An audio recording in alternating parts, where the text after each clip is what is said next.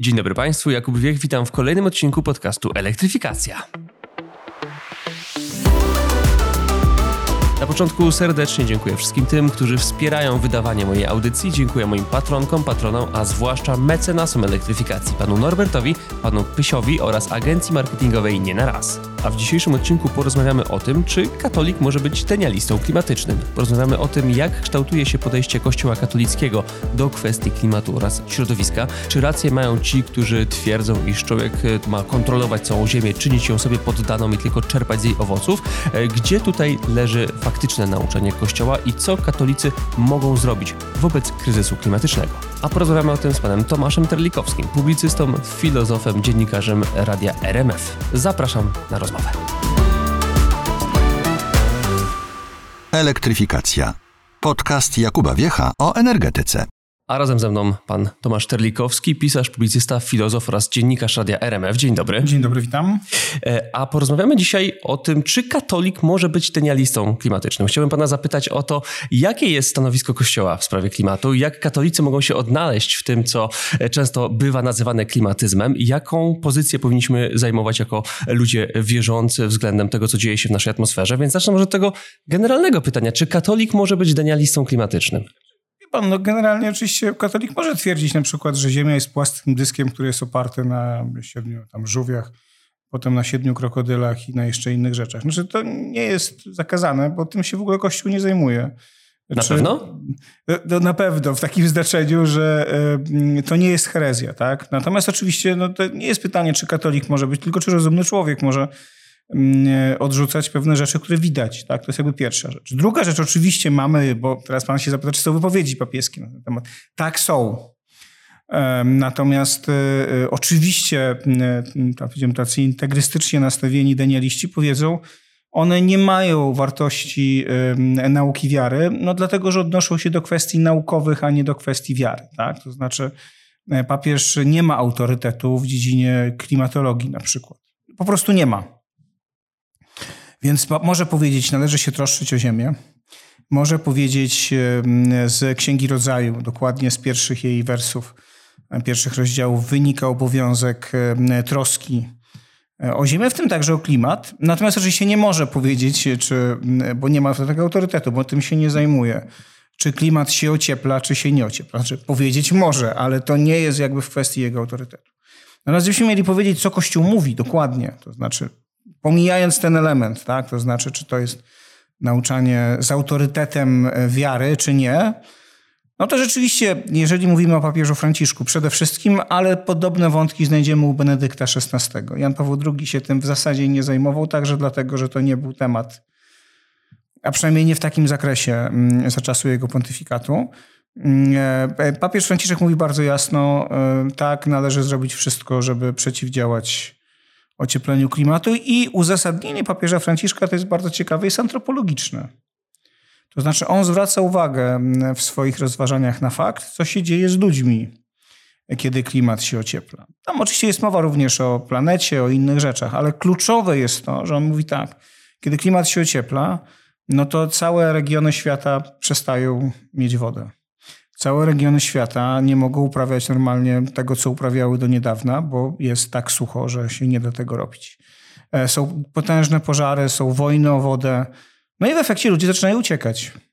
No bo przynajmniej niektórzy, co powoduje gigantyczną wędrówkę ludów, co wywołuje nowe problemy e, i tak dalej, i tak dalej, i tak dalej. I to jest jakby jeden element nauczania papieża Franciszka. Drugi jest nie mniej ciekawy. Otóż on zwraca uwagę na to, że za te procesy odpowiadają w tym znaczeniu encyklika Laudato Si jest nie tyle, czy nie tylko encykliką ekologiczną, ale również encykliką społeczną. Bo on odpowiedzialnością za te zmiany obarcza w języku środowisk, nazwijmy je lewicowych, nazwalibyśmy to neoliberalizm. Tak? To znaczy taki globalny, nie liczący się z interesami ludzi, a na pewno nie liczący się z interesami planety kapitalizm. I to też bardzo jasno wskazuje. E, I do pewnego stopnia, jak się wczytać w encykliki społeczne, czy w nauczanie społeczne Benedykta XVI, to one są podobne, z tym, że Benedykt XVI posługuje się innym językiem. Franciszek jest w swoim myśleniu i swojej argumentacji klasycznym latynosem. To znaczy on się nie waha sięgać po język socjologii, on się nie waha sięgać po język teologii wyzwolenia, chociaż sam w sensie ścisłym teologiem wyzwolenia nie był nigdy. Ale nie ma lęku przed, czy nawet odwoływania się do języka ruchów ludowych.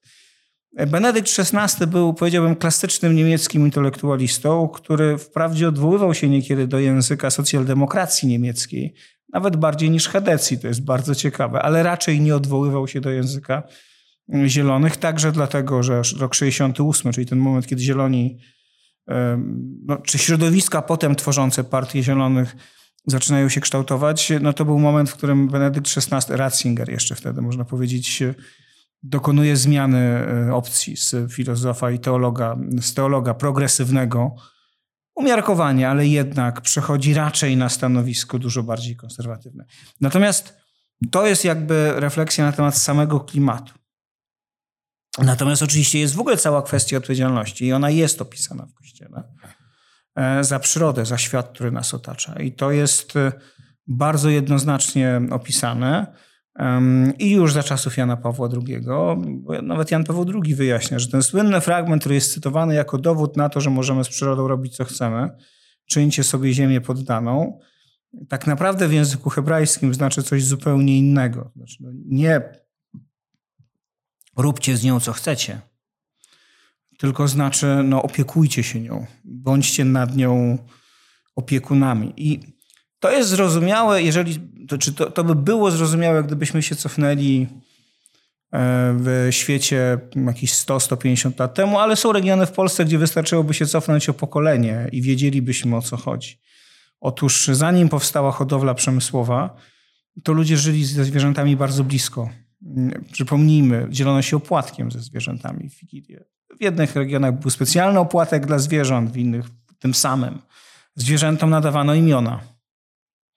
E, bardzo często i nie mówimy tego, bo teraz też psom i kotom nadajemy, ale także krowy miały często jakieś imiona. No, ze świnkami to różnie bywało, ale też miewały. E, e, to było coś, co było blisko, tak? to znaczy o to się troszczono, bo to był element nie tylko inwentarza, to nie były przedmioty, to, to były żywe istoty. To nie znaczy, że nie było okrucieństwa, ale w ogóle w pewnych miejscach okrucieństwa było dużo więcej, w ogóle także wobec ludzi. Więc y, nie chcę powiedzieć, że było idealnie, ale to, był ten, to było to podejście, które się głęboko zmieniło. Ziemia było czymś, co się czuło. No, czasami jeszcze w filmach widzimy. Brano w ziemię w rękę, wąchano ją, ona była czymś ważnym. To nie, było, e, to nie była rzeczą, tak powiedzmy. Zwierzę nie było rzeczą, było czymś ważnym. I to jest analogia, no, no właśnie, no, no, w języku polskim jednak kimś odnosi się do osoby, tak, do człowieka. Nie, nie, nie powiemy raczej o zwierzęciu, że jest kimś, chociaż to się już zmienia. I to jest jakby to, o czym mówi, o czym mówi Księga Rodzaju. A jak się przyjrzeć dobrze zapisom pięcioksięgu, one są bardzo ciekawe. Dlatego, że one na przykład mówią o tym, że szabat czy rok szabatowy przysługuje nie tylko ludziom, ale również zwierzętom i również ziemi. Co 7 lat ziemia powinna leżeć odłogiem. odłogiem dzisiaj byśmy powiedzieli, czyli nie powinna być uprawiana. Co notabene jest pewną mądrością, tak? Znaczy, bo przypomina, że nie możemy tak uprawiać ziemi, żeby ona przestała, e, e, przestała dawać owoce. I to jest jeden element, tak? O nim trzeba pamiętać. Jest drugi element i on jest dużo trudniejszy. Dlatego, że papież Franciszek, bo to on jest takim w tej chwili głównym rozgrywającym tego, tego kierunku, będzie zwracał też uwagę na to, że krajom zachodnim jest łatwo wykorzystać walkę z ociepleniem klimatu do podtrzymywania kolonializmu, czy dokładnie skutków kolonializmu. Bo nie bez racji papież Franciszek zwrócił uwagę na fakt, że łatwo jest bronić Amazonii, jak się własne lasy wycięło. E, I te wycięte lasy posłużyły do tego, żeby zbudować gigantyczny przemysł, który notabene e, zanieczyszcza środowisko, zakładam, często dużo bardziej niż, e, lasy, niż wycięcie lasów Amazonii.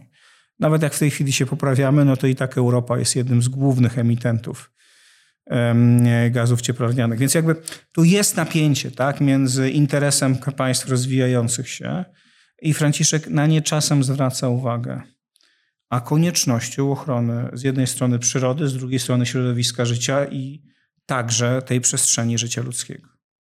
E, wspomniał Pan e, o e, papieżu Franciszku i to do, do, niego się musi teraz odnieść. Mianowicie w swojej książce Czy konserwatyzm ma przyszłość napisał Pan, że środek ciężkości globalnego katolicyzmu przeniósł się na południe i Europa już tym środkiem ciężkości nie jest. To jest oczywiście nawiązanie do pontyfikatu papieża Franciszka i z tego też chciałbym wyprowadzić pewien wniosek. Czy wobec tego nauczanie Kościoła w kwestii ekologicznej nie zostanie dostosowane właśnie do tego globalnego południa, do tego, co, o czym Pan wspomniał, do pewnych naleciałości czy kolonializmu, do tego gorszego traktowania e, tamtejszych społeczeństw przez innymi Europejczyków i czy możemy się spodziewać zaostrzania e, tej e, retoryki Kościoła w miarę tego, jak kryzys klimatyczny będzie uderzał właśnie w te społeczeństwa globalnego południa?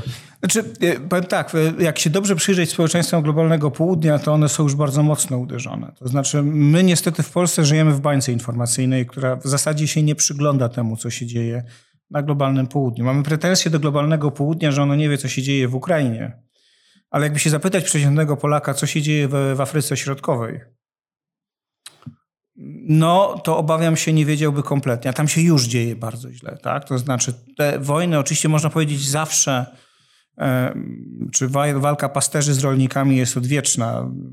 Można powiedzieć, że Kain i Abel to jest przykład e, dokładnie takiej wojny, e, ale to nie jest takie proste. Znaczy ona się bierze także z tego, że pastwiska wysychają, że są gigantyczne pożary, e, że zaczyna brakować wody. No i jak tego zaczyna brakować, ludzie zaczynają walczyć. To się tam po prostu już dzieje.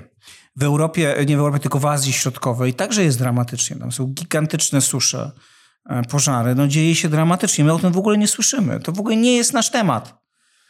Więc y, skutki już są, jak się dobrze przyjrzeć Europie, może niekoniecznie Polsce, też w Polsce też je widzimy, tylko mm, one jeszcze zazwyczaj nie mają skutków śmiertelnych. Ale jak się przyjrzeć Europie Południowej, ostatnio był taki e, raport jednej z agencji zajmujących się klimatem w Europie, no to ona szacuje, że 20 tysięcy osób e, zginęło tylko w roku 2022 w wakacje z powodu fali upałów niespotykanych w krajach globalnego południa. One były nawet w Polsce niespotykane, bo te temperatury były bardzo wysokie, no ale tam e, były jeszcze wyższe. E, każdy, kto. Miałem przyjemność być w sierpniu w Izraelu, było 43 stopnie, wie, że odwodnienie następuje w tempie błyskawicznym. Człowiek nawet nie wie, kiedy się odwadnia. E, I może się napić i chwilę potem być odwodniony. I takie śmierci były. Więc te zjawiska już się dokonują. Czy będzie e, w związku z tym zmiana, e, czy wzmocnienie retoryki Kościoła? I tak, i nie. Dlatego, że trzeba pamiętać, że akurat ten język jest językiem, czy tak silny nacisk na te sprawy jest językiem już zachodnim. To znaczy, to, te naciski to jest efekt refleksji z jednej strony niemieckiej, z drugiej latynoskiej, ale często nie mamy świadomości. Kościoły latynoskie bardzo często intelektualnie są e, zakorzenione w myśli e, swojej oczywiście, one mają swoją myśl, ale też często księża stamtąd studiują w Niemczech. Bo to jest bogaty kościół, on ściąga ludzi na studia, tam się pisze doktoraty. Więc oni często myślą właśnie już w kategoriach e, zachodnich. I stąd jest tak silny nacisk z jednej strony na społeczeństwo, z drugiej strony na klimat. Społeczeństwa afrykańskie są dużo bardziej skupione na temacie biedy, e, na temacie kolonializmu, niekoniecznie wiążą to z globalnym ociepleniem. Co więcej, część z nich e, będzie zwracać uwagę na fakt, że Zachód sam się dorobił, o czym już mówiłem, sam się dorobił, a teraz nam chce zakazać. I będą mówić, i to jest dalszy ciąg, to jest neokolonializm. I będą to mówić również biskupi, to jest bardzo charakterystyczne że e, są naprawdę realne obawy. Ja teraz nie chcę wchodzić, czy one są prawdziwe, czy nie. W takim znaczeniu, czy one są słuszne. Ale będziemy mieć stanowiska biskupów afrykańskich, którzy mówią, nie pozwólcie szczepić dzieci, bo w ten sposób Zachód chce nam odebrać płodność. Chce jakby wyszczepić nasze kobiety, żeby one nie mogły rodzić dzieci. A więc jest realny lęk przed e, tego typu postępowaniem. Możemy powiedzieć, że to jest szuria możemy to różnie oceniać. Natomiast no, to jest skutek iluś lat e, kolonizacji. E, to jest skutek tego, że rzeczywiście, o czym mówi nawet Franciszek, Niektóre z instytucji międzynarodowych uzależniają pomoc na przykład od wprowadzenia polityk populacyjnych, rozmaitych. No i stąd się biorą te lęki, więc akurat nie sądzę, żeby globalne południe bardzo naciskało na tą zmianę. To jest raczej temat wciąż jeszcze społeczeństw zachodnich. Czy w takim razie próbą uporządkowania na płaszczyźnie moralnej tego e, podejścia e, katolików do e, przyrody, do, do, do ziemi, do, do, do otaczającego nas świata jest konstrukcja grzechu ekologicznego, którą też promuje papież Franciszek? Tak, dlatego że to jest bardzo mocne przypomnienie, że mamy no, wyrastające właśnie z tego przykazania czyńcie sobie ziemię poddaną, że jesteśmy odpowiedzialni także za przyszłość planety, że jesteśmy odpowiedzialni za to, co się z nią będzie działo że to jest nasze zadanie. I że wreszcie to nie jest tylko odpowiedzialność wobec e, Ziemi, wobec klimatu, e, wobec bogactwa ekosystemów rozmaitych, ale także wobec naszych dzieci i wnuków. Tak? To znaczy, to jest coś, co mamy im przekazać. Tak? To znaczy, jest w takim myśleniu klasycznie, nie tylko chrześcijańskim, w zasadzie prawie w każdej religii tradycyjnej jest takie myślenie, że no, otrzymaliśmy coś, co mamy przekazać dalej. Że nie, nie, nie, nie jesteśmy końcem historii, nie, nie, nie na nas ma się skończyć. No jeżeli tak, no to musimy oddać, przekazać to coś dalej. Jeżeli my wiemy, że codziennie ginie, ja już nie pamiętam ile, ale ileś gatunków, co roku znika ileś gatunków z Ziemi, no to znaczy, że oddajemy Ziemię realnie uboższą niż ona była. E, jeśli e, nasze działania, w znaczeniu nasze cywilizacyjne, przyczyniają się do tego, że klimat się ociepla realnie e, i że realnie to oznacza drastyczne pogorszenie warunków życia na ziemiach, gdzie życie ludzkie powstało, czyli na przykład w Afryce, ale nie tylko, no to to jest nasza odpowiedzialność, tak? No nie jest tak, że możemy powiedzieć, to się po prostu wydarzyło. Znaczy, oczywiście to jest wygodna sytuacja, dlatego że my mm, zawsze możemy powiedzieć, co będzie poniekąd y, technicznie prawdą. To znaczy, nasze wybory jednostkowe no, nie zmieniają sytuacji w globalnym ociepleniu. No, to, to jest oczywiście prawda. Natomiast y, y, zmiana postaw, zmiana mentalności może doprowadzić do powolnych, y, chyba nawet nie zmian, spowolnienia y, tych zmian i liczenia na to, że uda nam się na tyle mocno przestawić e, tryby gospodarki, mm, znaleźć na tyle nowe środki energetyczne, że będziemy mogli e, rzeczywiście mocno wstrzymać mm, proces zmian. Ale, i tu żeby utrudnić, no to, to nie wystarczy, że zmienimy mentalność na bardziej ekologiczną. Dlatego, że załóżmy nawet, że w Europie czy w Stanach Zjednoczonych, prawdopodobnie tam się to stanie, może w Australii, może w Chinach, uda się znaleźć e, realnie nowy, dużo bezpieczniejszy, ekologiczny model wytwarzania energii. I to jeszcze w taki sposób, żeby ona pozwalała zachować e, ludziom może nie identyczny, ale podobny model do tego, w jakim żyją. No i to się nawet uda. To na ile prawdopodobne jest, że te globalne korporacje, które go doprowadzą do jego wynalezienia i opatentowania, będą go chciały przekazać za darmo albo za niewielkie pieniądze do Afryki. Czyli znowu neoliberalizm. E, czyli znowu neoliberalizm, tak? To znaczy, akurat w tej sprawie nauka Kościoła jest niezmienna. Znaczy, od Leona XIII zwraca się uwagę na fakt, że oczywiście wolny rynek jest istotną wartością. Kościół nigdy nie był zwolennikiem marksizmu, ale wolny rynek oznacza również odpowiedzialność społeczną. I wolny rynek nigdy nie jest y, y, niczym wolny od zasad moralnych i wolny od wszystkiego. I w zasadzie wszyscy kolejni papieże mówią o tym, że państwo ma prawo ów wolny rynek regulować do pewnego stopnia. Mało tego. Od dość dawna jest obecna w nauczaniu papieskim y, idea, że być może potrzebny jest jakiś, może nie rząd światowy, bo to oczywiście brzmi w uszach konserwatystów jak najgorsza herezja, ale że istnieje potrzeba jakiejś międzynarodowej władzy, która mogłaby pewne rzeczy regulować. I to jest oczywiście prawda, to znaczy to nie chodzi tylko o kwestie ekologiczne. Ja, pewnie słuchają nas również ludzie prawicy, powiem w ten sposób. E, bardzo wielu ludzi prawicy, notabene lewicy już też, obawia się zbyt głębokiego rozwoju biotechnologii. w odniesieniu do człowieka. Mówimy teraz o modyfikowaniu gatunku ludzkiego.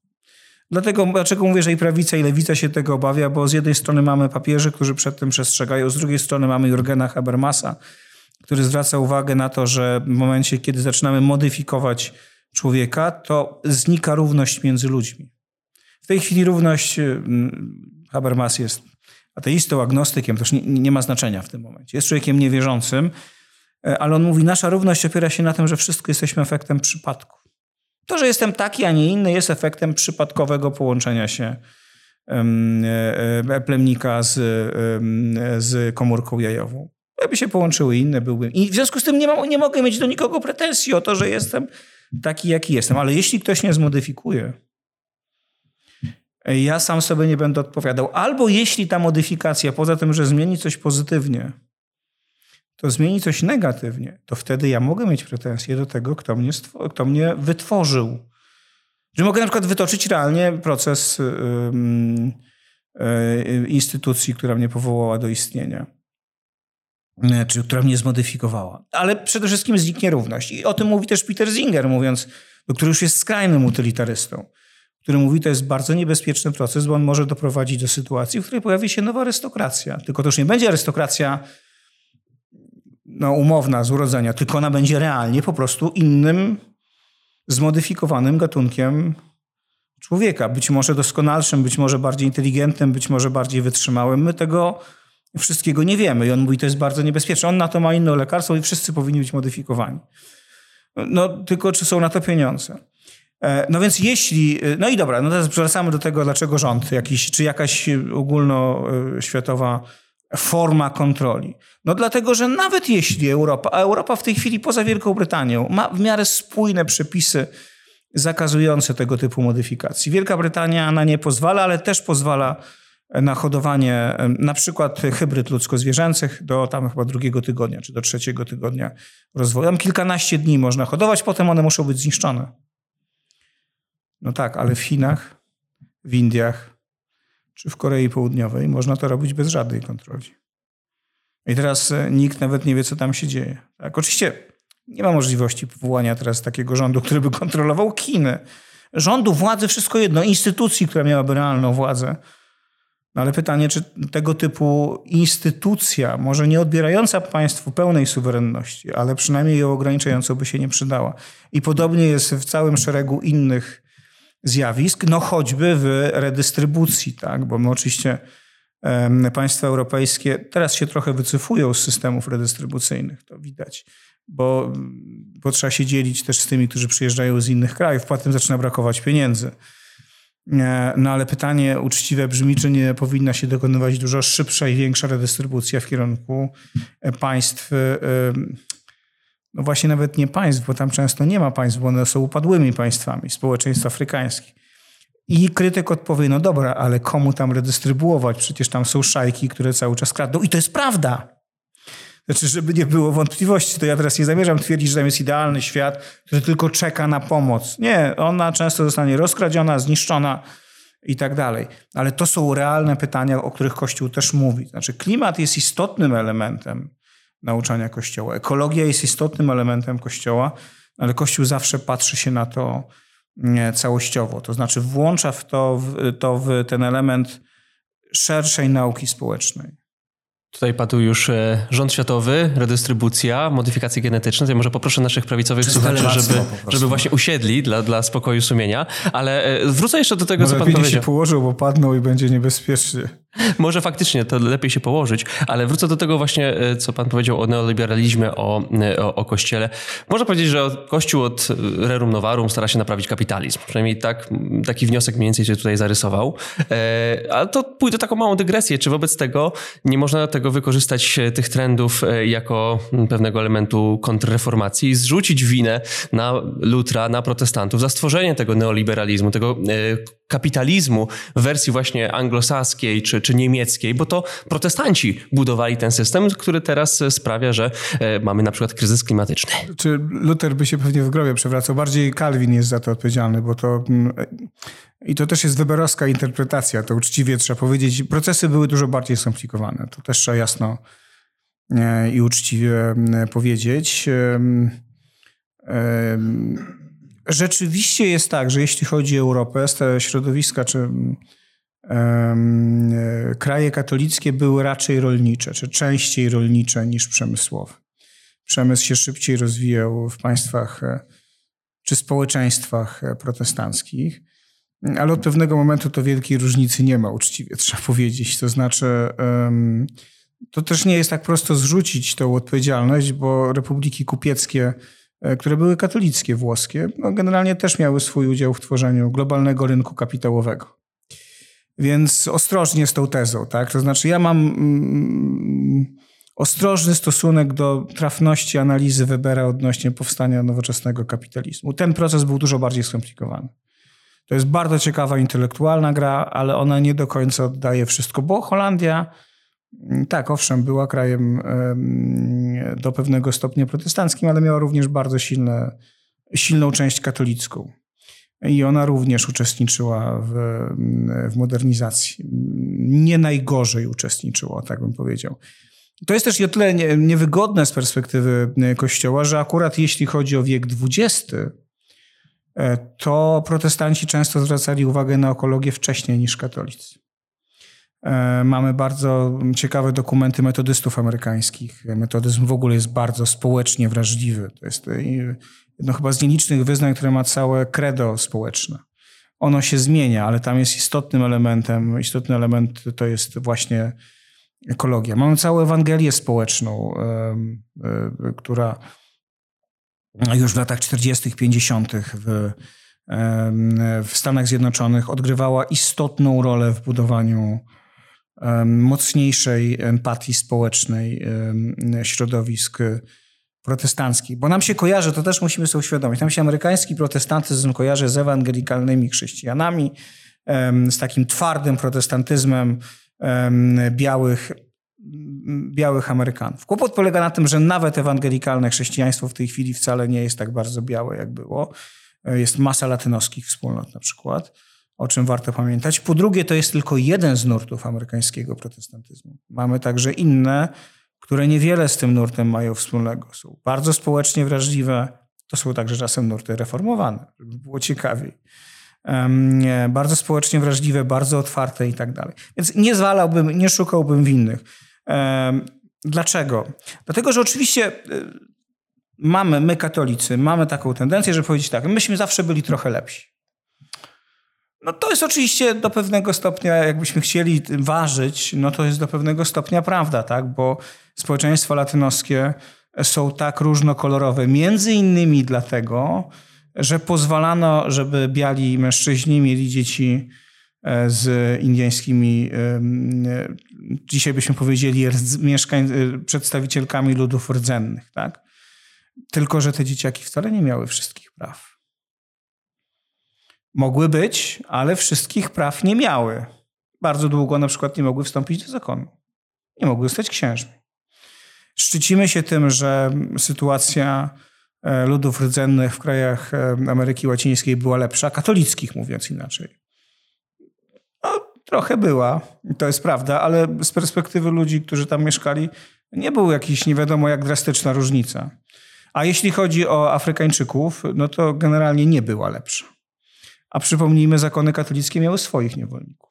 Byśmy chętnie o tym zapomnieli, ale e, pisałem kiedyś biografię e, Urszuli od Jezusa, to jest afroperuwiańska mistyczka, która żyła w zakonie i pierwsze 30 lat swojego życia żyła w zakonie jako niewolnica siostry zakonnej. Klarysek normalnie była niewolnicą.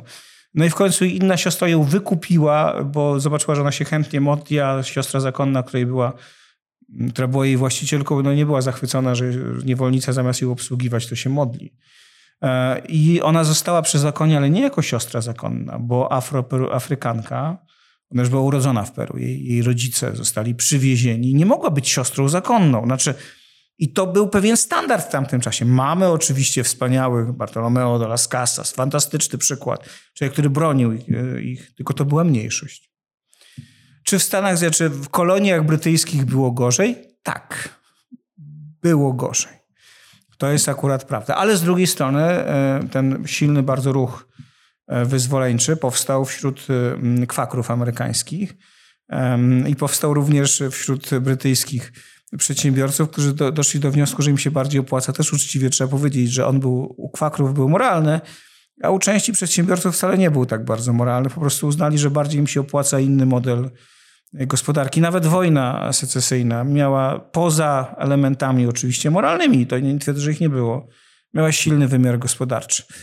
Więc ostrożnie z takim przeciwstawianiem. Natomiast niewątpliwie jest tak, że od, od XIX wieku, końcówki XIX wieku, od Leona XIII, Kościół albo próbuje reformować kapitalizm, jak pan powiedział, albo nawet miewa takie momenty, kiedy próbuje go czymś zastąpić. Pius XI mówił o tym, żeby dystrybucjonizmem zastąpić kapitalizm, żeby stworzyć takie społeczeństwa trochę neofeudalne, takie, w których ta wymiana będzie trochę inna. To się nie udało. Znaczy, między innymi dlatego z tego zrezygnowano, że ten model się kompletnie nie sprawdził.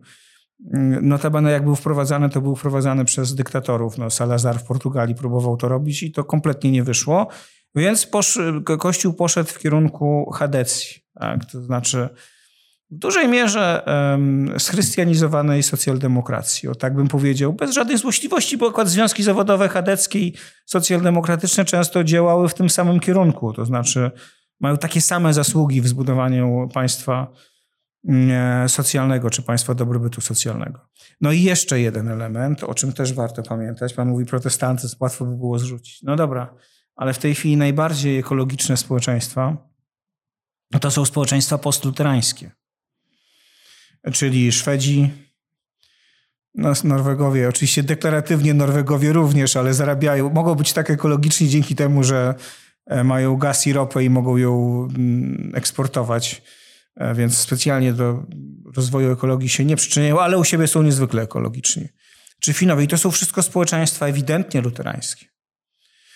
I w ich i w tych państwach pewne elementy mogą być wprowadzane odgórnie, chociaż to w większości nie są już luterańskie społeczeństwa w znaczeniu ci ludzie nie praktykują.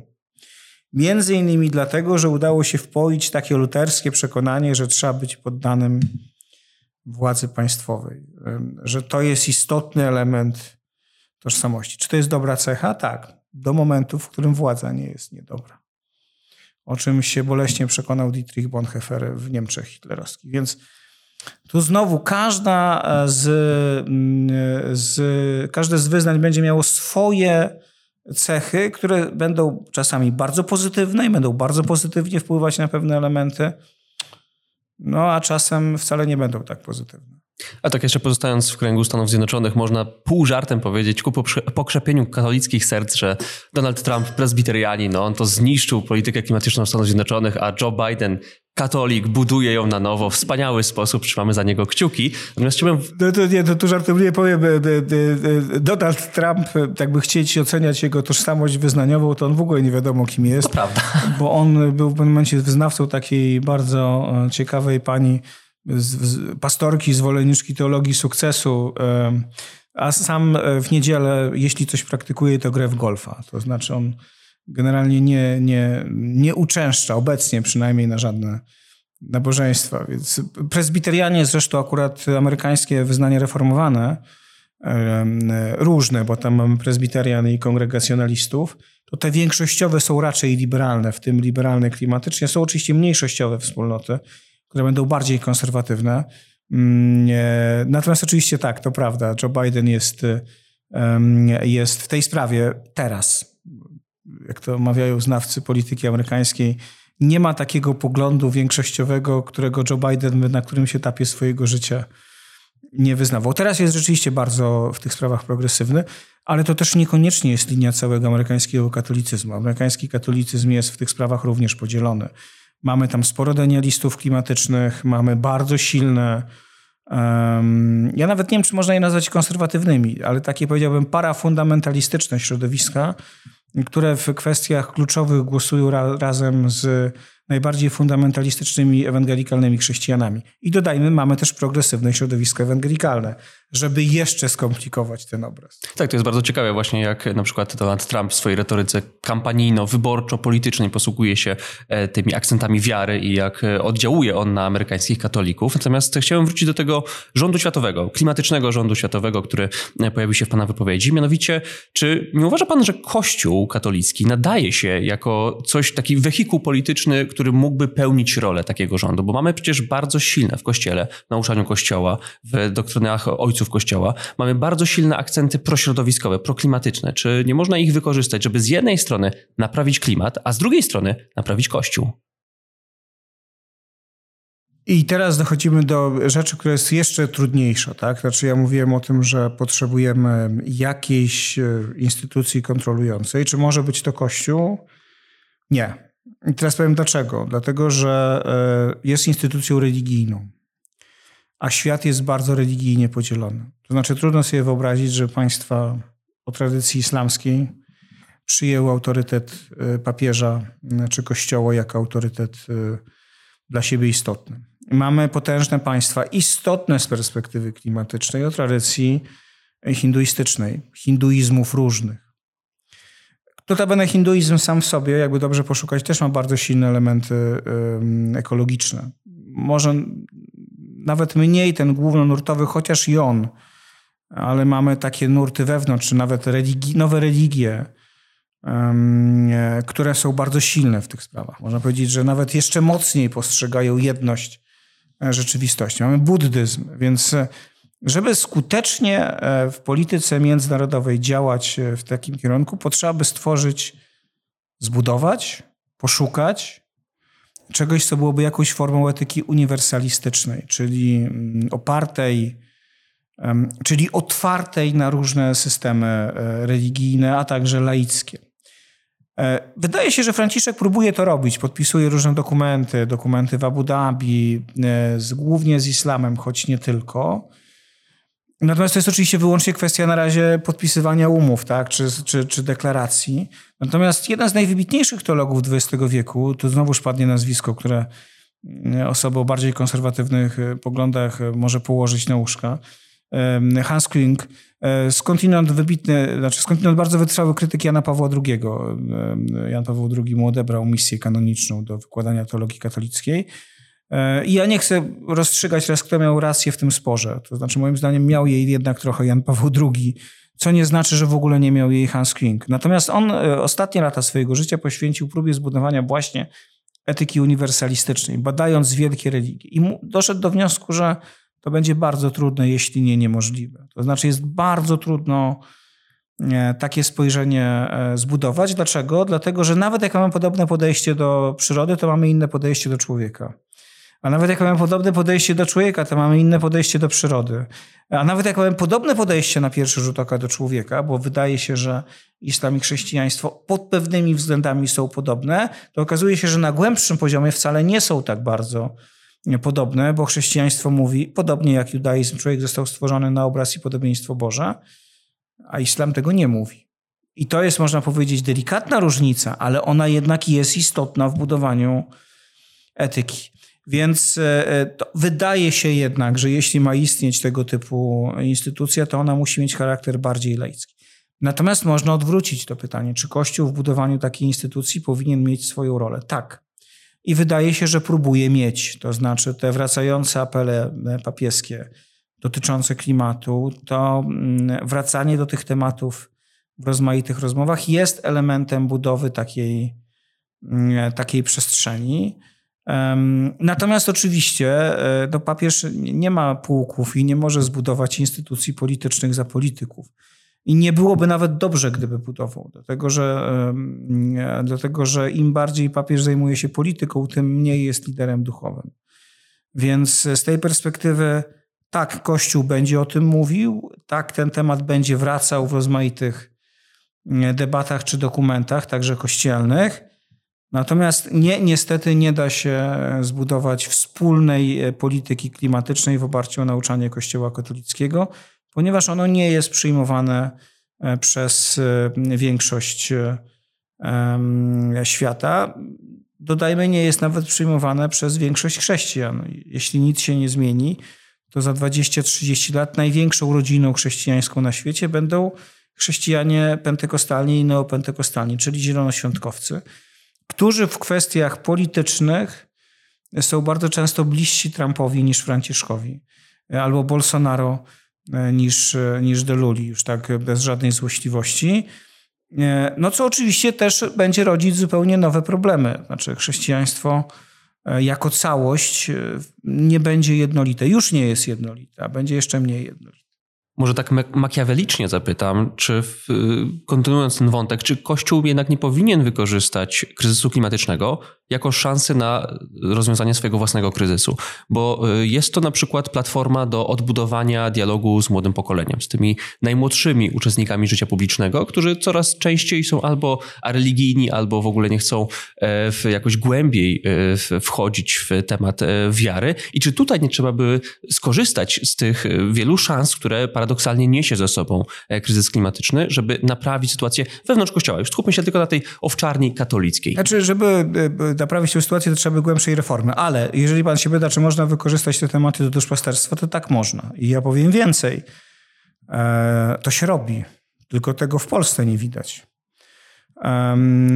Wspólnota Emanuel, to jest francuska wspólnota, E, nie, nie tylko francuska, ona jest międzynarodowa, ale powstała we Francji, wprost do swoich zasad wprowadza elementy ekologiczne i mówi o grzechu ekologicznym i mówi o obowiązkach członków wspólnoty e, względem planety. Kiedy mówi o współodczuwaniu, to mówi, to jest współodczuwanie wobec osób, ale to jest także współodczuwanie wobec e, kryzysu klimatycznego, wobec tego, co się dzieje. Niemieccy katolicy są bardzo zaangażowani w tego typu sprawy i bardzo mocno budują Zresztą luteranie również e, bardzo mocno budują na tym swój przekaz do ludzi młodych. Więc to nie jest tak, że Kościół tego nie robi. E, mamy bardzo silne zaangażowanie w pomoc uchodźcom kościelną. Nawet w Polsce, tylko jej nie widać.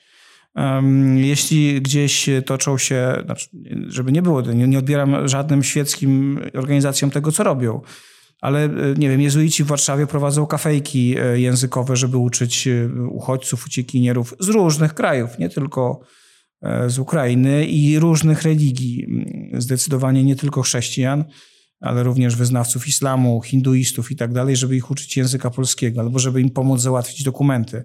GRS to robi na całym świecie. Więc to się dzieje.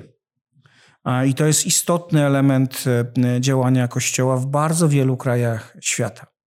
Natomiast e, to się nie dzieje w takim zakresie w Polsce. Dlaczego? Dlatego, że Kościół w Polsce e, najpierw przyjął bardzo konserwatywno-liberalną interpretację nauczania Jana Pawła II. E, I to jest w dużej mierze ojciec Maciej Zięba miał różne zasługi i różne wady, ale akurat taki, taka interpretacja nauczania Jana Pawła II to jest, nie wiem, czy jego zasługa, czy jego wina, wszystko jedno. On razem z grupą amerykańskich teokonserwatystów, bardzo popularnych w Polsce, e, Michael Nowak, e, George Weigel, nadali nauczaniu Jana Pawła II bardzo właśnie taki liberalno-konserwatywny charakter. Moim zdaniem, jak się dobrze wczytać w to nauczanie, mm, e, choćby encyklikę o pracy, to ona wcale nie jest tak jednoznacznie liberalno-konserwatywna. Można jej nadać wymiar dużo bardziej prospołeczny powiedziałbym taki chadecko-społeczny, chociaż są w niej elementy oczywiście silnego szacunku po upadku komunizmu dla wolnego rynku. Zupełnie nie przyswoiliśmy w polskim kościele nauczania społecznego Benedykta XVI. Benedykt XVI został w polskim kościele sprowadzony w dużej mierze do konserwatyzmu w kwestiach liturgicznych i do konserwatyzmu w kwestiach moralnych. Notabene, jak się dobrze wczytać, to już e, Benedykt pewne kwestie bardzo mocno niuansuje, ale, ale na pewno w kwestiach społecznych jest, jeśli nawet Jan Paweł II bywał czasem lekko liberalny, to absolutnie nie da się tego powiedzieć o Benedykcie XVI. To jest, ale jego nauczanie nie zostało przyswojone. Po prostu, to znaczy nie dyskutowaliśmy o nim. E, I podobnie jest z Franciszkiem. Franciszek, e, poza cytatami, które się czasem znajdują w jakichś listach, nie został przedyskutowany. I teraz można zadać pytanie, dlaczego tak jest? No, wydaje się, że między innymi dlatego, że polski kościół jest dzieckiem swoich czasów. To znaczy, e, to jest w dużej mierze moje pokolenie. Ja jestem ostatnim rzutem tego pokolenia, które tak wchodziło e, do, do mediów, do pracy, do rzeczywistości.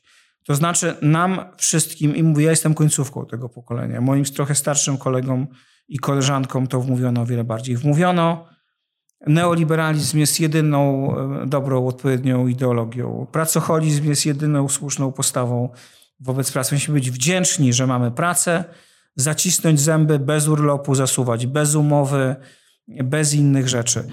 I e, no, ci ludzie, no to są pokolenia, które są w kościele bardzo często. A przepraszam, to wmówił Kościół, czy to wmówili... Nie, to wmówiło społeczeństwo. Kościół w tej sprawie milczał w dużej mierze. Nie miał e, jakoś specjalnie... Nawet jak krytykował liberalizm, bo przecież całe lata 90. to jest walka Kościoła z liberalizmem, to krytykował go ideologicznie.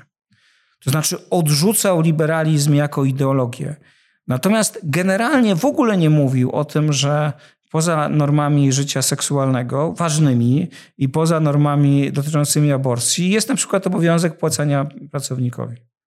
Godziwie o tym Jan Paweł II mówił, że pensja powinna wystarczyć na utrzymanie rodziny. Czy słyszeliśmy mocny głos polskiego kościoła, który by mówił: Jeśli nie płacisz swoim pracownikom godziwie, to to jest grzech. No nie słyszeliśmy takiego głosu, albo prawie go nie słyszeliśmy. I w ten sposób on się kształtował. I jest bardzo trudno, no tej chwili, jeśli ktoś jest liderami opinii, no to są 40, 50, 60-latkowie, czyli ludzie, którzy są wychowani w tamtym, e, nawet niekoniecznie w tamtym intelektualnym klimacie, tylko w tamtym klimacie życiowym. Jak się popatrzeć na młodsze środowiska chrześcijańskie, 30-latków, 30-kilkulatków, to już jest inaczej. To już zaczniemy słyszeć tą debatę. To już są chrześcijańscy ekologowie, e, nie wiem, Mateusz Piotrowski na przykład, e, czy są chrześcijańscy, mm, nie wiem jakby się teraz Marcin Kędzierski określił, no ale tacy no, no, no, bardzo wrażliwi społecznie e, myśliciele chrześcijańscy. Ale to jest pokolenie, które przychodzi później, tak? po tym takim szczycie zaangażowania w to, że my teraz swój kawałek sukcesu urwiemy. No i ten kościół tworzą ci ludzie. To, że biskupi tego nie robią, no nie robią. Znaczy nie, nie, nie wcinają się w te dyskusje także dlatego, że to nie jest ich rzeczywistość. To znaczy, ja jestem oczywiście mocno krytyczny wobec biskupów, no ale jak się całe życie było księdzem, to problem pewnych znajomości pewnych kategorii życia społecznego niekoniecznie pochodzi z bezpośredniego doświadczenia, o tak bym powiedział, e, a bezpośrednie doświadczenie akurat w kwestiach społecznych jest bardzo istotne. To znaczy, bo pewnych rzeczy po prostu się nie dostrzega, jak się nie jest blisko nich. I to moim zdaniem jest powód, dla którego myśmy tego nie przedyskutowali. I teraz znowu sobie sam zadam pytanie. E, więc teraz można zadać pytanie, czy młodsze pokolenie to zmieni. Bo powiedziałem, są, są takie sygnały. I to jest moim zdaniem potężny problem. Dlaczego? Dlatego, że młodsze pokolenie e, laicyzuje się o wiele szybciej niż starsze pokolenie i ono oczywiście jest zainteresowane tymi tematami. To jest prawda. Ale bardziej w tej grupie, która się zlaicyzowała. Ponieważ ta grupa, która zostaje przy kościele i to wychodzi z badań, jest bardzo, szczególnie młodzi mężczyźni zostają przy kościele. Znaczy zostaje ich więcej niż młodych kobiet. To nie znaczy, że młodzi mężczyźni są w kościele, a młode kobiety nie. Tylko więcej młodych mężczyzn zostaje przy kościele niż młodych kobiet. W obu przypadkach to są i tak grupy mniejszościowe. Ale ci młodzi mężczyźni, którzy zostają, są często um, neoliberalni i bardzo um, fundamentalistycznie konserwatywni czy tradycjonalistyczni i z ich perspektywy Denializm klimatyczny to jest w ogóle no, clue bycia chrześcijaninem. No nie damy sobie odebrać naszych... To jest paradoksalne, znaczy, bo to jest, to jest przeklejka ze Stanów Zjednoczonych. Nie damy sobie odebrać naszych potężnych samochodów, naszych fantastycznych ganów i tego, że nasze kobiety będą w domu. Polki nigdy nie siedziały tak w domu, żeby można było powiedzieć. Emancypacja kobiet w Polsce zaczęła się bardzo wcześnie z różnych powodów, także dziejowych. Nie znaczy, że było idealnie, ale no nie byliśmy krajem, w którym większość kobiet przebywała w domu. E, broni nie mamy od dawna e, i jednak zakładam, że w przypadku większości Polaków to nie jest największe marzenie, żeby mieć potężny rewolwer w domu. Pewnie są tacy, którzy o tym marzą. No to ludzie mają różne marzenia. A i samochody mamy zasadniczo mniejsze. A jednak ta przeklejka działa w ten sposób. Ona jest zresztą mm, paradoksalnie wcale niespecjalnie katolicka. Jest raczej ewangelikalno-chrześcijańska, amerykańska niż katolicka. Ale to jest ten obraz. Więc z tej perspektywy nie jestem e, bardzo optymistycznie nastawiony. Chociaż jak mówię, na Zachodzie to się dzieje. Ja ostatnio uczestniczyłem w takim spotkaniu z grupą niemieckich dziennikarzy, Mm, oni byli w większości zwią związani z Kościołem luterańskim. I oni zadali nam to pytanie. No, nas było trzech, dwóch luteranów i ja. Dlaczego Kościół w Polsce się nie zajmuje kwestiami ekologicznymi? No i to nas oczywiście setnie rozbawiło. E, no bo kto miałby się tym zajmować? Znaczy, żeby nie było, są księża, którzy się tym zajmują. E, natomiast no, to, to, to nie jest temat, który by tak bardzo grzał, bo jak mówię, to by wymagało głębokiego przemyślenia nauczania dwóch ostatnich papieży i to z całościowego przemyślenia. I jeszcze odwołania się do tych elementów nauczania Jana Pawła II, które też u niego są, ale których myśmy nigdy nie badali. Ja kojarzę, tak a propos tego, czy się Kościół zajmuje, czy nie e, e, ekologią w Polsce. Ja kojarzę jednego arcybiskupa, który często się odwołuje do tego, ale mówi o tym w kategoriach ekoterroryzmu.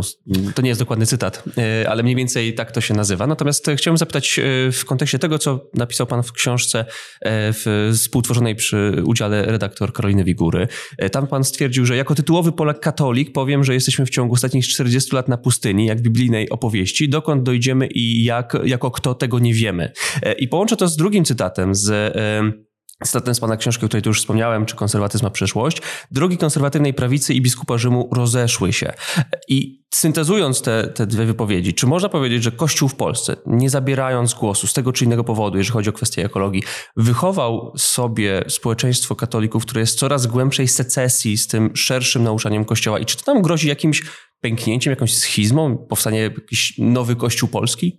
Nie, nowy kościół nie powstanie. E, natomiast e, w ogóle e, taką cechą charakterystyczną współczesnego kościoła jest to, że nie ma jednego katolicyzmu. Jest wiele katolicyzmów. I one są, mają własnych biskupów, kardynałów, teologów i świeckich. Mają spójne, dobrze uzasadnione poglądy i są ze sobą wewnętrznie sprzeczne. To nie jest tylko polska specyfika.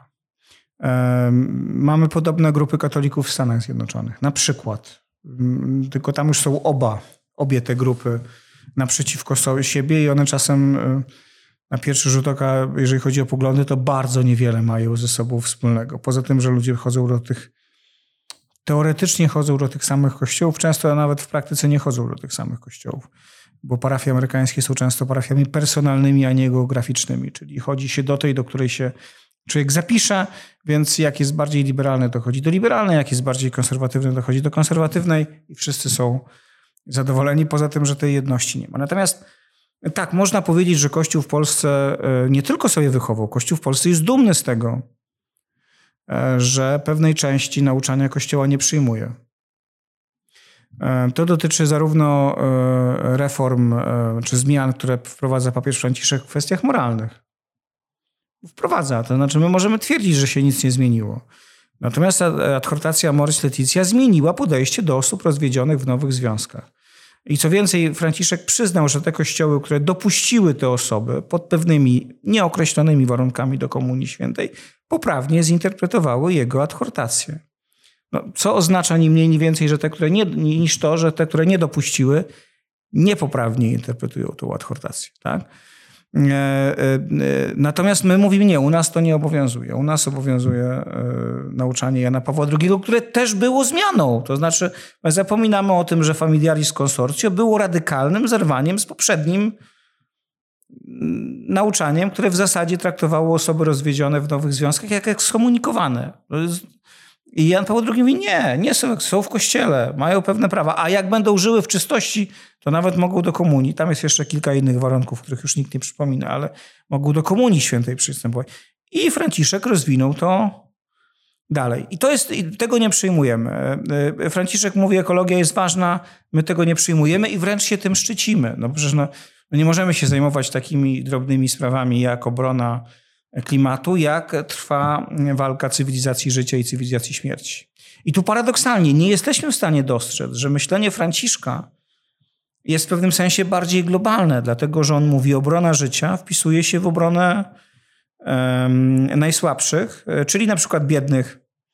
Franciszek z innej perspektywy broni życia. Broni życia, mówiąc, co są najbardziej wykluczeni. Wykluczeni są przedstawiciele ludów rdzennych, wykluczone są często kobiety, wykluczeni są mieszkańcy peryferiów i wykluczeni są nienarodzeni, a także starsi, których, wobec których chce się dokonać eutanazji. I wykluczona w pewnym sensie jest przyroda, którą traktujemy wyłącznie jako element eksploatacji.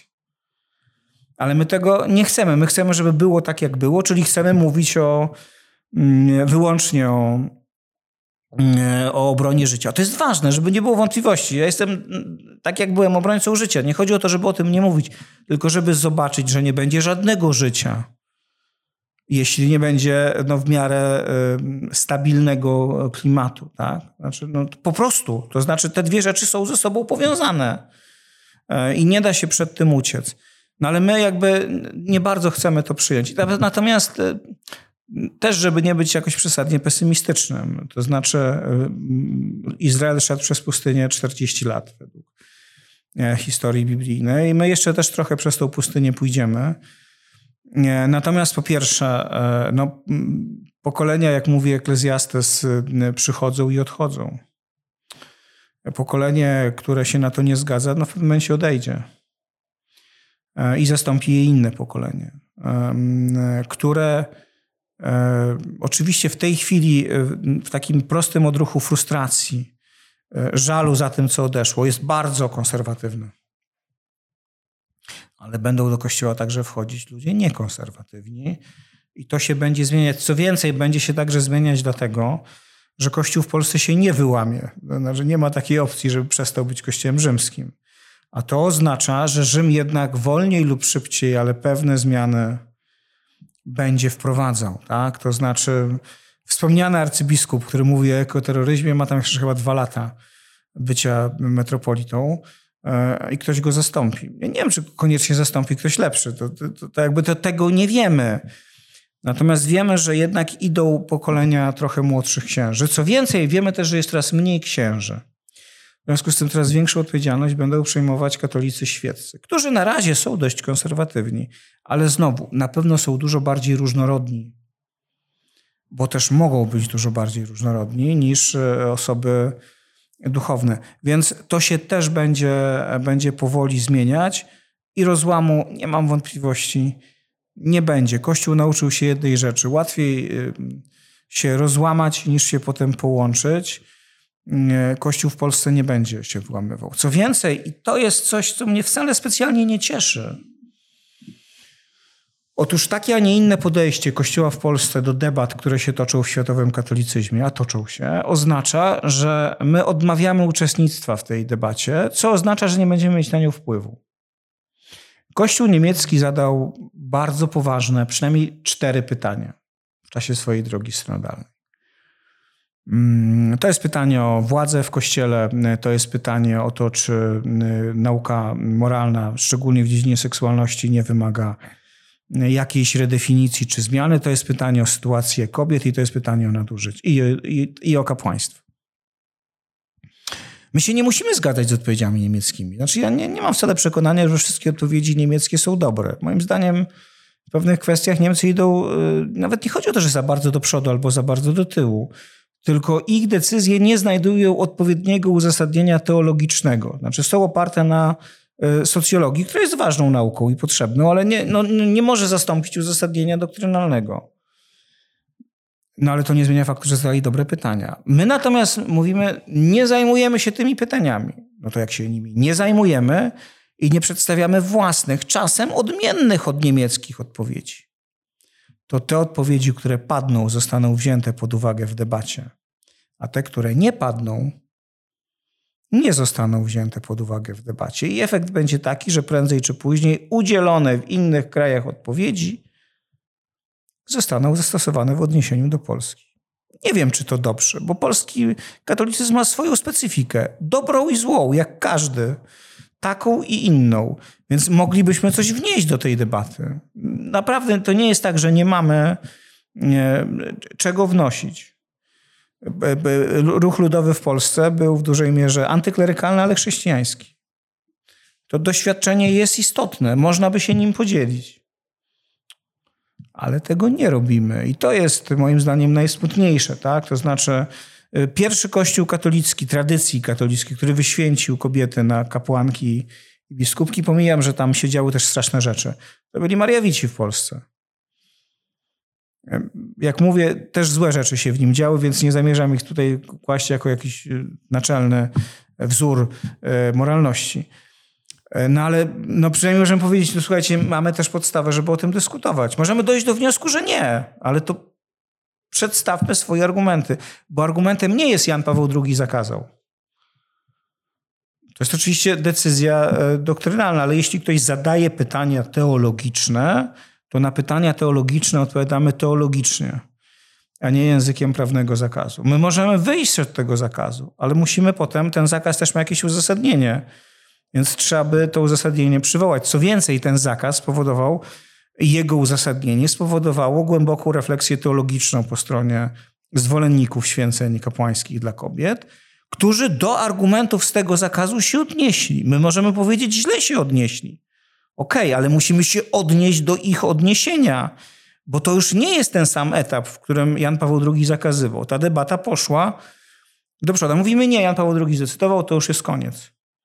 To samo mówimy, nie o teologii ciała. Jan Paweł II, tworząc teologię ciała, uczył się od psychiatrów, seksuologów mm, z lat 60. i 70. A my mówimy, no i my mówimy, no i to bardzo dobrze, że się uczył, ale to już jest koniec, już teraz się nie musimy uczyć. No dobra, ale od lat 60. i 70. seksuologia, psychiatria, medycyna, neurologia poszły do przodu gigantycznie, więc jeżeli teraz myślimy o etyce seksualnej, czy o teologii moralnej seksualnej, czy o teologii moralnej płci, to musimy to brać pod uwagę. Odnosząc się do ekologii, dokładnie tak samo jest z ekologią. Jeśli wiemy, że nauki o Ziemi, klimatologia, masa innych nauk, teraz nam mówią dużo więcej o, o pewnym systemie, który tworzymy razem, razem z przyrodą, to nie możemy o tym nie myśleć, kiedy uprawiamy teologię. Jest taki no, znakomity y, teolog, no właśnie jeden z ojców takiego myślenia ekologicznego u luteranów, Moltmann. Dokładnie o tym mówi, ale on znowuż o tym mówił 50 lat temu. Od tego momentu wiemy o tym wszystkim jeszcze więcej i musimy to przyjmować. Nie wystarczy powiedzieć, Jan Paweł II się tym nie zajmował. To notabene nie jest prawda, ale zajmował się mniej, bo, bo temat nie był tak nabrzmiały. Tylko trzeba powiedzieć, Kościół widzi problem i na niego odpowiada. Tak odpowiedział Leon XIII na problem robotniczy. Jak się zdaje, odpowiedział i tak w sposób spóźniony, bo e, e, wybitna encyklika i bardzo ważna, była jednak odpowiedzią nie na sam kryzys robotniczy, tylko na ruch komunistyczny. Był próbą e, odbicia zagrożenia, jakim był ruch komunistyczny. Więc to komuniści pokazali nam, że jest problem, czy marksiści, że jest problem wyzysku i dopiero myśmy odpowiedzieli na to nauką. Znowuż, uczciwie rzecz biorąc, byli już za czasów Marksa i Engelsa e, duchowni katolicy, którzy tworzyli zakony, których czy zgromadzenia, których głównym celem była pomoc ludziom wykluczonym, ale oni nie dążyli do zmiany nauki zazwyczaj. Jak dążyli, to ich akurat wtedy dość szybko pozbawiono możliwości nauczania, bo w tym czasie Kościół jednak w dużej mierze XIX wiek to jest czas, kiedy Kościół w Europie stoi na stanowisku status quo. Bronimy koncertu mocarstw, bronimy tradycji, bo boimy się rewolucji. Znowuż, to jakoś jest zrozumiałe, bo rewolucja była doświadczeniem, my czasem po jednej stronie mamy wyłącznie negatywny obraz rewolucji jako strasznego, e, strasznej rzezi, którym notabene rewolucja była. Pierwsze ludobójstwo prawdopodobnie to jest Wandea. Z drugiej strony mamy obraz cudownej rewolucji, kiedy po prostu no, wspaniali ludzie się bratali. No, ani jedno, ani drugie nie jest prawdą. To znaczy to, że Kościół miał negatywne podejście do rewolucji jest jakoś zrozumiałe. Natomiast to, że w związku z tym blokował bardzo długo wszelki rozwój, w tym niepodległość Polski. To jest zdecydowanie mniej zrozumiałe, w tym e, czy zjednoczenie Włoch, co z perspektywy e, Kościoła wtedy było jeszcze istotniejsze i Włochów Mm, no to to jest zupełnie inna kwestia. Ale naprawdę w tej chwili też możemy się uczyć od środowisk niekoniecznie chrześcijańskich. Mamy do tego także teologiczne podstawy i w nauczaniu papieży, i w nauczaniu teologów, i warto to robić. Tak, no tutaj e, to jak papieże traktowali polskie zrywy niepodległościowe i, to jest w ogóle to temat. jest oczywiście temat, ale może gdzieś tam jakoś leży jako e, pewnego rodzaju przepaść między e, Watykanem a Warszawą. Natomiast to, co pan powiedział o Kościele i jego postawie względem nauczania, w Kościele polskim, jego postawie względem nauczania szerzej pojętego Kościoła w kwestii ekologii, bardzo mi się rymuje z tym, co robi Polska politycznie. W kwestii polityki klimatycznej, chociażby Unii Europejskiej, tutaj też mówimy raczej pas i oddajemy pewne rzeczy walkowerem, niż się tym zaj zajmujemy. Ale wspomniał Pan o Wandei, wspomniał Pan o rewolucji, to mnie prowadzi do takiego podsumowującego pytania, bowiem w swojej książce Przywołał pan e, de Tocqueville'a, który mówił e, o tym, iż rewolucji francuskiej być może dałoby się uniknąć, gdyby pewne działania podjęto odpowiednio wcześniej i nie zostawiono tego na ostatni moment. I moje pytanie brzmi, czy w tym momencie jeszcze mamy pewną przestrzeń, pewne okno na podjęcie działań, które uchroni nas być może przed taką krwawą, niebezpieczną rewolucją. I mówię tutaj o perspektywie zarówno Kościoła, jak i też e, powiedzmy polskiej konserwatywnej katolickiej prawicy. Ja jestem kasandryczny w, swoich, w swoim myśleniu. Mamy, znaczy inaczej, czy my mamy jeszcze czas, czy nie mamy, to nie wiem. Bo to jest pytanie o przyszłość. Nikt z nas nie ma szklanej kuli. Natomiast mogę powiedzieć, że na pewno powinniśmy podjąć takie decyzje, bo one nawet jeśli nie zatrzymają pewnych dramatycznych wydarzeń, to przynajmniej je złagodzą. Bo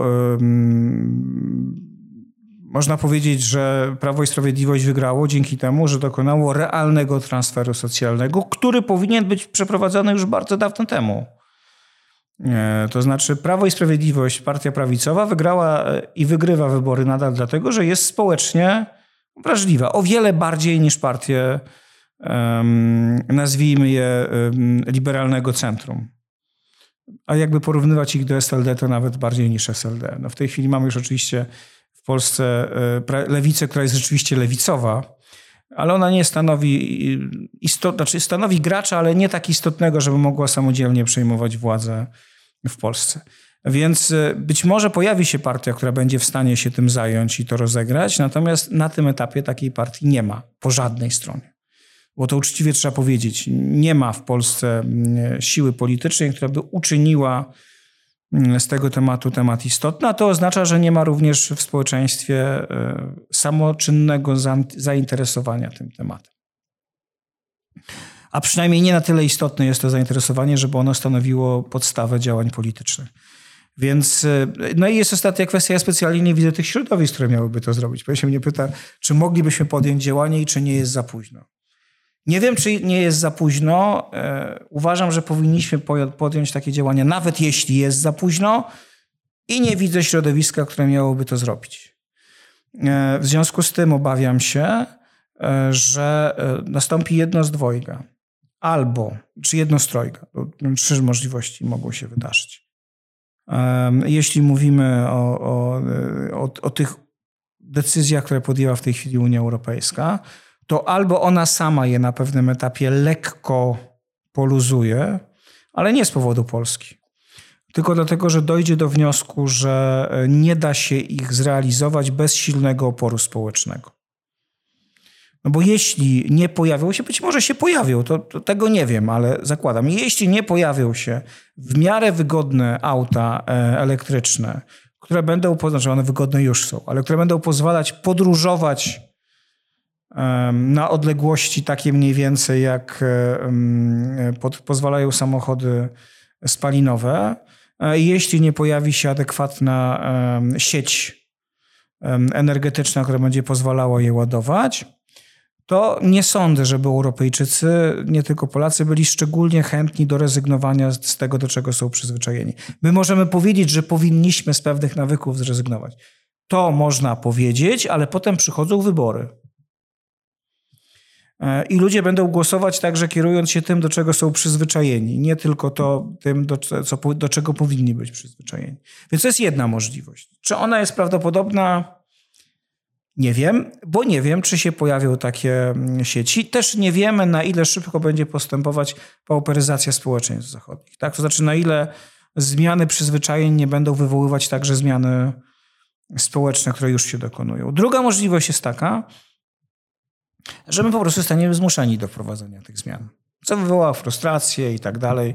ale nic nie będziemy mieć do powiedzenia, bo w tej sprawie głosuje większość. E, nie, na razie nic nie wskazuje na to, żebyśmy umieli prowadzić skuteczną politykę przekonywania do swoich postulatów innych państw. Chociaż powiedziałbym, my i tak jesteśmy w lepszej sytuacji niż na przykład Bułgaria albo Rumunia, w której prawdopodobieństwo wprowadzenia, to oczywiście no, to nie są rzeczy, które będą wchodzić natychmiast, ale rozprowadzenie sieci stacji, gdzie będzie, będą szybkie ładowarki do szybkich samochodów i wprowadzenie no jednak wciąż droższych. Znowuż, punkt pierwszy, to się może zmienić, ale na razie się jeszcze nie zmieniło. Samochodów do użytku będzie trwało dużo dłużej niż w Polsce, bo Polska jest po prostu generalnie bogatszym społeczeństwem. No ale na razie nie potrafimy się dogadać w, w tych sprawach. Więc jeśli to się nie zmieni, to zostaniemy po prostu do tego wprowadzeni. No i jest trzecia możliwość. Nie ukrywam, że najbardziej niebezpieczna. To znaczy, że po prostu wyjdziemy z Unii Europejskiej pod hasłem, że sobie poradzimy sami. I nie poradzimy sobie sami. Znaczy, nie jesteśmy w stanie na tym etapie prowadzić samodzielnej polityki. Można tak było sądzić. Ja sam nie byłem specjalnym wielbicielem wchodzenia do Unii. Jak już weszliśmy, to jestem zwolennikiem zdecydowanym pozostania. E, a po wojnie, po wybuchu wojny uważam, że w ogóle nie ma innej opcji. To znaczy każdy, kto chce wyjść, e, to w tej chwili już naprawdę to nie jest już debata o tym, mm, w jakim kręgu jesteśmy, tylko czy jesteśmy bezpieczni, czy nie jesteśmy bezpieczni, mówiąc zupełnie wprost. Więc w tej chwili nie ma miejsca na takie dyskusje, ale to jest kolejny pomysł. On pewnie nie zostanie zrealizowany, ale nawet jeśli nie zostanie zrealizowany, to jest podpomysł, że zostaniemy zepchnięci no, w taki krąg e, najmniej istotny, który o niczym nie będzie decydował. Każda z tych możliwości jest dramatyczna. A musimy mieć świadomość, że jeszcze w ciągu tych najbliższych kilkunastu lat, o czym też dużo piszę w książce Czy konserwatyzm ma przyszłość, będziemy odczuwać skutki globalnego ocieplenia. I ja nawet nie mówię o tym, że będziemy mieć 1 stycznia pogodę jak e, w maju, mm, a w kwietniu jak e, w grudniu, co no, też ma swoje znaczenie, bo y, nasza, nasza gospodarka jest do pewnego stopnia oparta o rolnictwo. Mm, tego typu wahnięcia pogodowe to specjalnie pozytywnie nie wpływają na pewne zjawiska.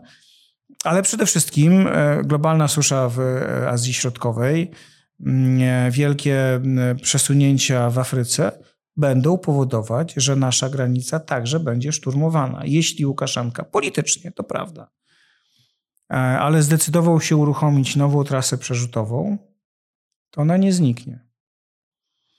E, żebyśmy tam postawili nie płot e, taki, jak postawiliśmy, tylko mur chiński i żebyśmy tam nie postawili nie wiem czego, to ludzie i tak będą przez tą granicę przechodzić.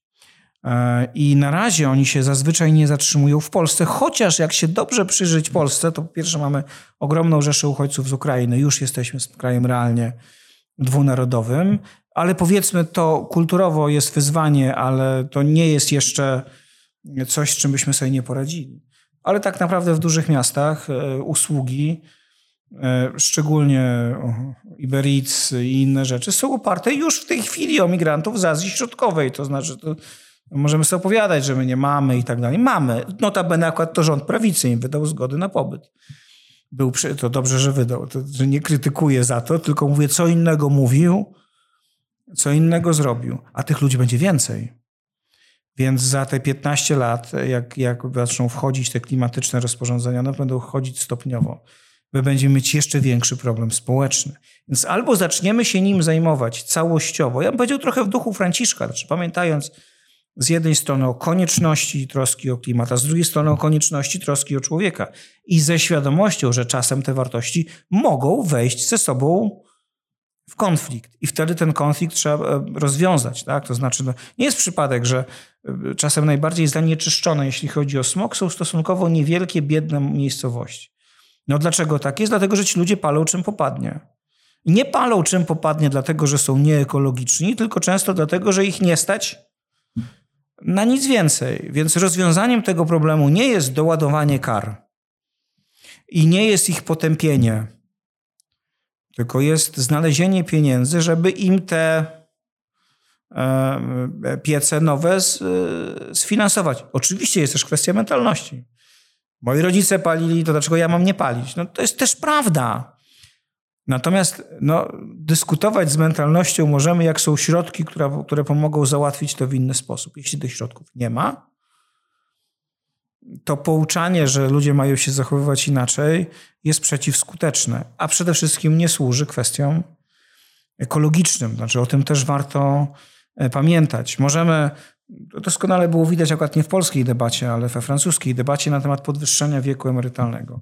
Emmanuel Macron ma rację. Trzeba podnieść wiek emerytalny. Tylko zapomniał dodać, że podniesienie wieku emerytalnego najbardziej uderza w tych e, najbiedniejszych, którzy i tak pracują dużo dłużej, i co więcej, często wykonują prace, których się nie da wykonywać w nieskończoność. Można sobie gadać przed mikrofonem, przepraszam. Lubię tę robotę bardzo, ale do, no nie wiem, czy jak będę miał 100 lat, to będę mógł gadać, bo nie wiem, czy mi mózg pozwoli, tak? Ale naprawdę można jako 65 czy 70-latek nadal wykonywać tę pracę. Ale dalece nie każdą pracę da się tak wykonywać i o tym też trzeba pamiętać. łatwo jest mówić o konieczności zmian mentalności w kwestiach klimatu, kiedy nas stać. Mnie akurat na tym etapie nie stać jeszcze. Ale to w dużej mierze dlatego, że, że no, pewnych innych wyborów dokonałem. Na samochód elektryczny, tak? E, I można mówić, no nie, no ci, co jeżdżą tam tymi starymi samochodami, to, to są nieekologiczni. No można tak mówić, no tylko to jest kompletnie przeciwskuteczne. Ani w ten sposób nikogo nie przekonamy, ani nie uratujemy klimatu. I jest ostatnia rzecz, też istotna e, i to jest bardziej kamyczek do e, środowisk tych bardziej lewicowych niż bardziej prawicowych. Otóż nadzieja na to, że ludzie łatwo zrezygnują z tego, co otrzymali, co jest dla nich normą e, i dzięki temu uratujemy klimat, jest płonna. Prawdopodobnie nie zrezygnują. Więc jeśli to wiemy, to należy szukać metod ochrony klimatu. No, trochę się zmieni, ale no, no, no nie tym się zmieni które będą je chronić. I z tej perspektywy zamknięcie elektrowni atomowych w Niemczech jest pomysłem samobójczym. To znaczy mamy no, jedną z najbezpieczniejszych, jakie znamy, energię. Ona ma swoje wady, każda ma. E, czystą, e, z, e, no, ekologiczną, na tyle, na ile może być ekologiczna, i z niej rezygnujemy, bo mamy obawę związaną z wydarzeniami z Japonii, które nie były spowodowane elektrownią atomową, tylko tsunami. Z tego co wiem, w Europie na tym etapie to zjawisko pogodowe nie jest najczęstsze, tak powiedzmy łagodnie. Może będzie. A to jak będzie, będziemy się tym martwić. Ludzie nie zginęli z powodu awarii w elektrowni atomowej, tylko z powodu tsunami. Ale emocje były tak silne, że musimy być e, przeciwko. Pamiętając o tym, E, trzeba z jednej strony pamiętać o ludzi, z drugiej strony pamiętać o klimacie, a jeszcze z trzeciej strony zachować realizm. To znaczy e, coś, co dla ludzi jest pewną normą, tego szybko nie da się zmienić. Tak? To znaczy, oczywiście podniesienie cen biletów spowoduje, że ludzie będą mniej podróżować samolotami, ale spowoduje w nich również głębokie poczucie frustracji, bo będą mówić, ci, którzy mają pieniądze, to latają. Co rodzi frustracja? A frustracja rodzi napęd rewolucyjny. I to raczej nie będzie rewolucja ekologiczna, wtedy tylko wręcz przeciwnie. I to trzeba bardzo mądrze zrównoważyć. Ja na szczęście nie jestem politykiem, więc nie muszę wiedzieć jak. Pozostaje tylko liczyć na to, że patronem naszej sprawy, tej polskiej, tej ogólnoświatowej, nie jest już święty Tadeusz Juda, bo będzie źle. E, bardzo nie, dziękuję. Pozostaje nam zachować wiarę Abrahama. Tak, to prawda. Bardzo dziękuję, panie redaktorze. Dziękuję bardzo. Mili Państwo, to była rozmowa z panem Tomaszem Terlikowskim. Jestem ciekaw, jak odbieracie to, co tutaj padło. Jestem ciekaw, zwłaszcza po dyskusji w gronie mojej grupy patronackiej, gdzie zadałem pytanie, jakie kwestie chcieliby moi patroni i patronki, żebym poruszył w czasie tego wywiadu. Wiem, że w tej grupie są osoby niewierzące, są być może osoby innych wyznań niż wyznania katolickie, dlatego tym bardziej jestem ciekaw, jak odnajdujecie ze swojej perspektywy to, co powiedział pan Tomasz. Dajcie mi znać w komentarzach, e, czekam na te głosy bardzo niecierpliwe. A teraz jeszcze dziękuję moim patronkom i patronom, a w szczególności mecenasom tego podcastu, panu Pysiowi, panu Norbertowi oraz agencji marketingowej Nie na raz. Jakub Wiech, do usłyszenia. To była Elektryfikacja. Podcast Jakuba Wiecha o energetyce.